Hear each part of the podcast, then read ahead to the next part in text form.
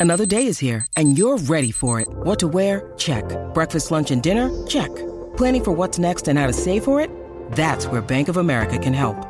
For your financial to-dos, Bank of America has experts ready to help get you closer to your goals. Get started at one of our local financial centers or 24-7 in our mobile banking app. Find a location near you at bankofamerica.com slash talk to us. What would you like the power to do? Mobile banking requires downloading the app and is only available for select devices. Message and data rates may apply. Bank of America and a member FDIC. This is Optimal Living Daily, episode 1496 Increase Happiness by Removing This One Thing from Your Life, and Why Smiling is Good for You, both by Ellen Bergen of IfItBringsYouJoy.com. And I'm your very own personal narrator, Justin Malik, reading to you from some amazing blogs and books to help you optimize your life. Topics include personal development, productivity, and minimalism mostly. And some of the authors I feature here, with their permission, include Zen Habits, Marc and Angel, The Minimalists, and more. And now let's get right to today's two posts as we optimize your life. Increase happiness by removing this one thing from your life by Ellen Bergen of ifitbringsyoujoy.com. Think about the people in your life family, friends, coworkers, neighbors, etc. Do you know people who always seem to have some problem and tend to ride on the negative side? Do you know others who tend to be happy campers and generally positive about life? Which type of person do you want to hang out with? Most importantly, which type of person do you want to be? The one thing that can deflate your happiness is your negative thoughts. We all encounter people in our daily life who influence how we feel. However, the biggest bad influence in your life is not other people, it's your own negative thoughts. Negative thoughts and emotions generally suck the joy right out of any moment. Worry, jealousy, resentment, and hate have never improved the happy factor for a single human being. Even worse is when you keep focusing on the negative thoughts and let momentum build to the point where you make a mountain out of a molehill. The first step in controlling negative emotion. Identify when you're feeling badly. Negative thought triggers bad emotion. The moment you become aware that you're not feeling good emotionally, take a minute to become consciously aware of your thoughts. Are you thinking negatively?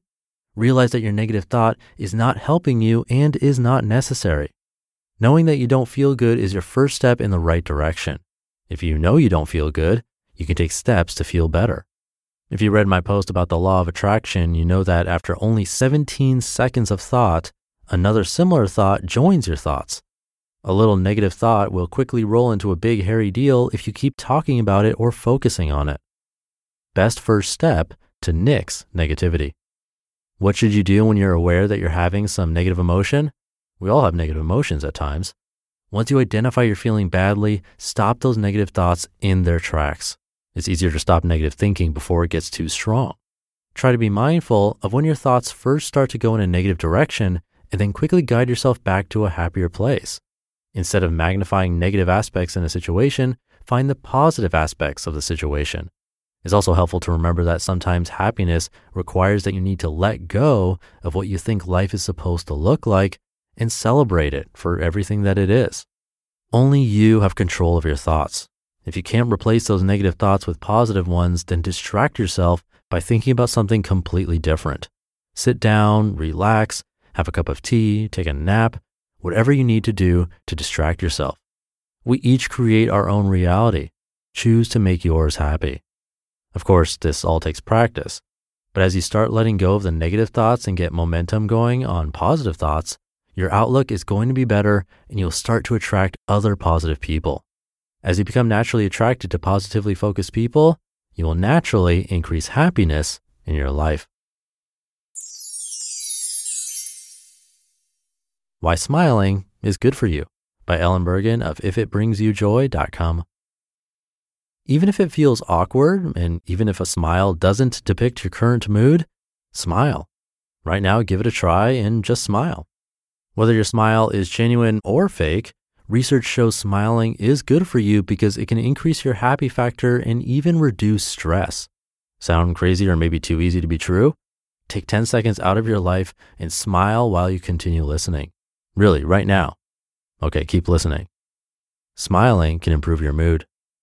Facial expressions clearly convey our mood, but did you know facial expressions can also influence our mood? even fake smiles can improve our mood.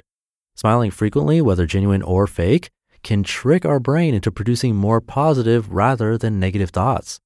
According to Shawn Achor, the author of Happiness Advantage, making smiling a daily habit can retrain our brain to have more positive thinking patterns rather than negative ones, which ultimately creates a happiness loop. It's simple and easy. More smiling can lead to more happiness. Science says smiling is contagious. Spread cheer. If you smile at someone, stranger or not, it's likely that they'll return the smile. You smile, they smile. I've personally tried this and I can tell you it works. Imagine how you can change the mood in a room full of people with a simple smile. There's actually scientific explanation for why smiling is contagious. It involves mirror neurons, a small circuit of cells in the brain. Neuroscientist Marco Iacoboni told Scientific American, quote, When I see you smiling, my mirror neurons for smiling fire up too, initiating a cascade of neural activity that evokes the feeling we typically associate with a smile. I don't need to make any inference on what you are feeling. I experience immediately and effortlessly, in a milder form, of course, what you are experiencing. End quote. Smiling makes you more approachable. Are you more likely to strike up a conversation with someone who has a smile or someone who looks depressed or angry? Most people would agree that a smile looks much more approachable and likely to be friendly. A genuine smile is perceived as a sign of a happy person, and most people prefer to create friendships with happy people. Smile for your health. When you smile, your facial muscle movement triggers a release of endorphins. Endorphins make us feel happy, and they also help lower stress levels. Since it's the physical muscle movement that is the trigger, a fake smile works as good as the real thing. There's even research that says people who smile a lot tend to live longer. Keep smiling. So if you want to make a good impression, simply show your beautiful smile and you'll be well on your way to appearing likable and winning people over. Bonus, there's no need to wait for Black Friday or Cyber Monday because all these benefits are yours for the everyday low, low price of, drumroll, free. It costs you nothing to smile, so you have nothing to lose. Go ahead and put a smile on your face and then take note of how you feel and how people react to you. I bet it'll bring you joy and be worth the effort to make it a daily habit. That, my friend, is why smiling is good for you. Try a fake smile right now. You just listened to the post titled Increase Happiness by Removing This One Thing from Your Life and Why Smiling is Good for You, both by Ellen Bergen of ifitbringsyoujoy.com. And I'll leave it there for today. Hope you're having a great day. I'll see you in tomorrow's show where we'll hear a post from David Cain of raptitude.com and where your optimal life awaits.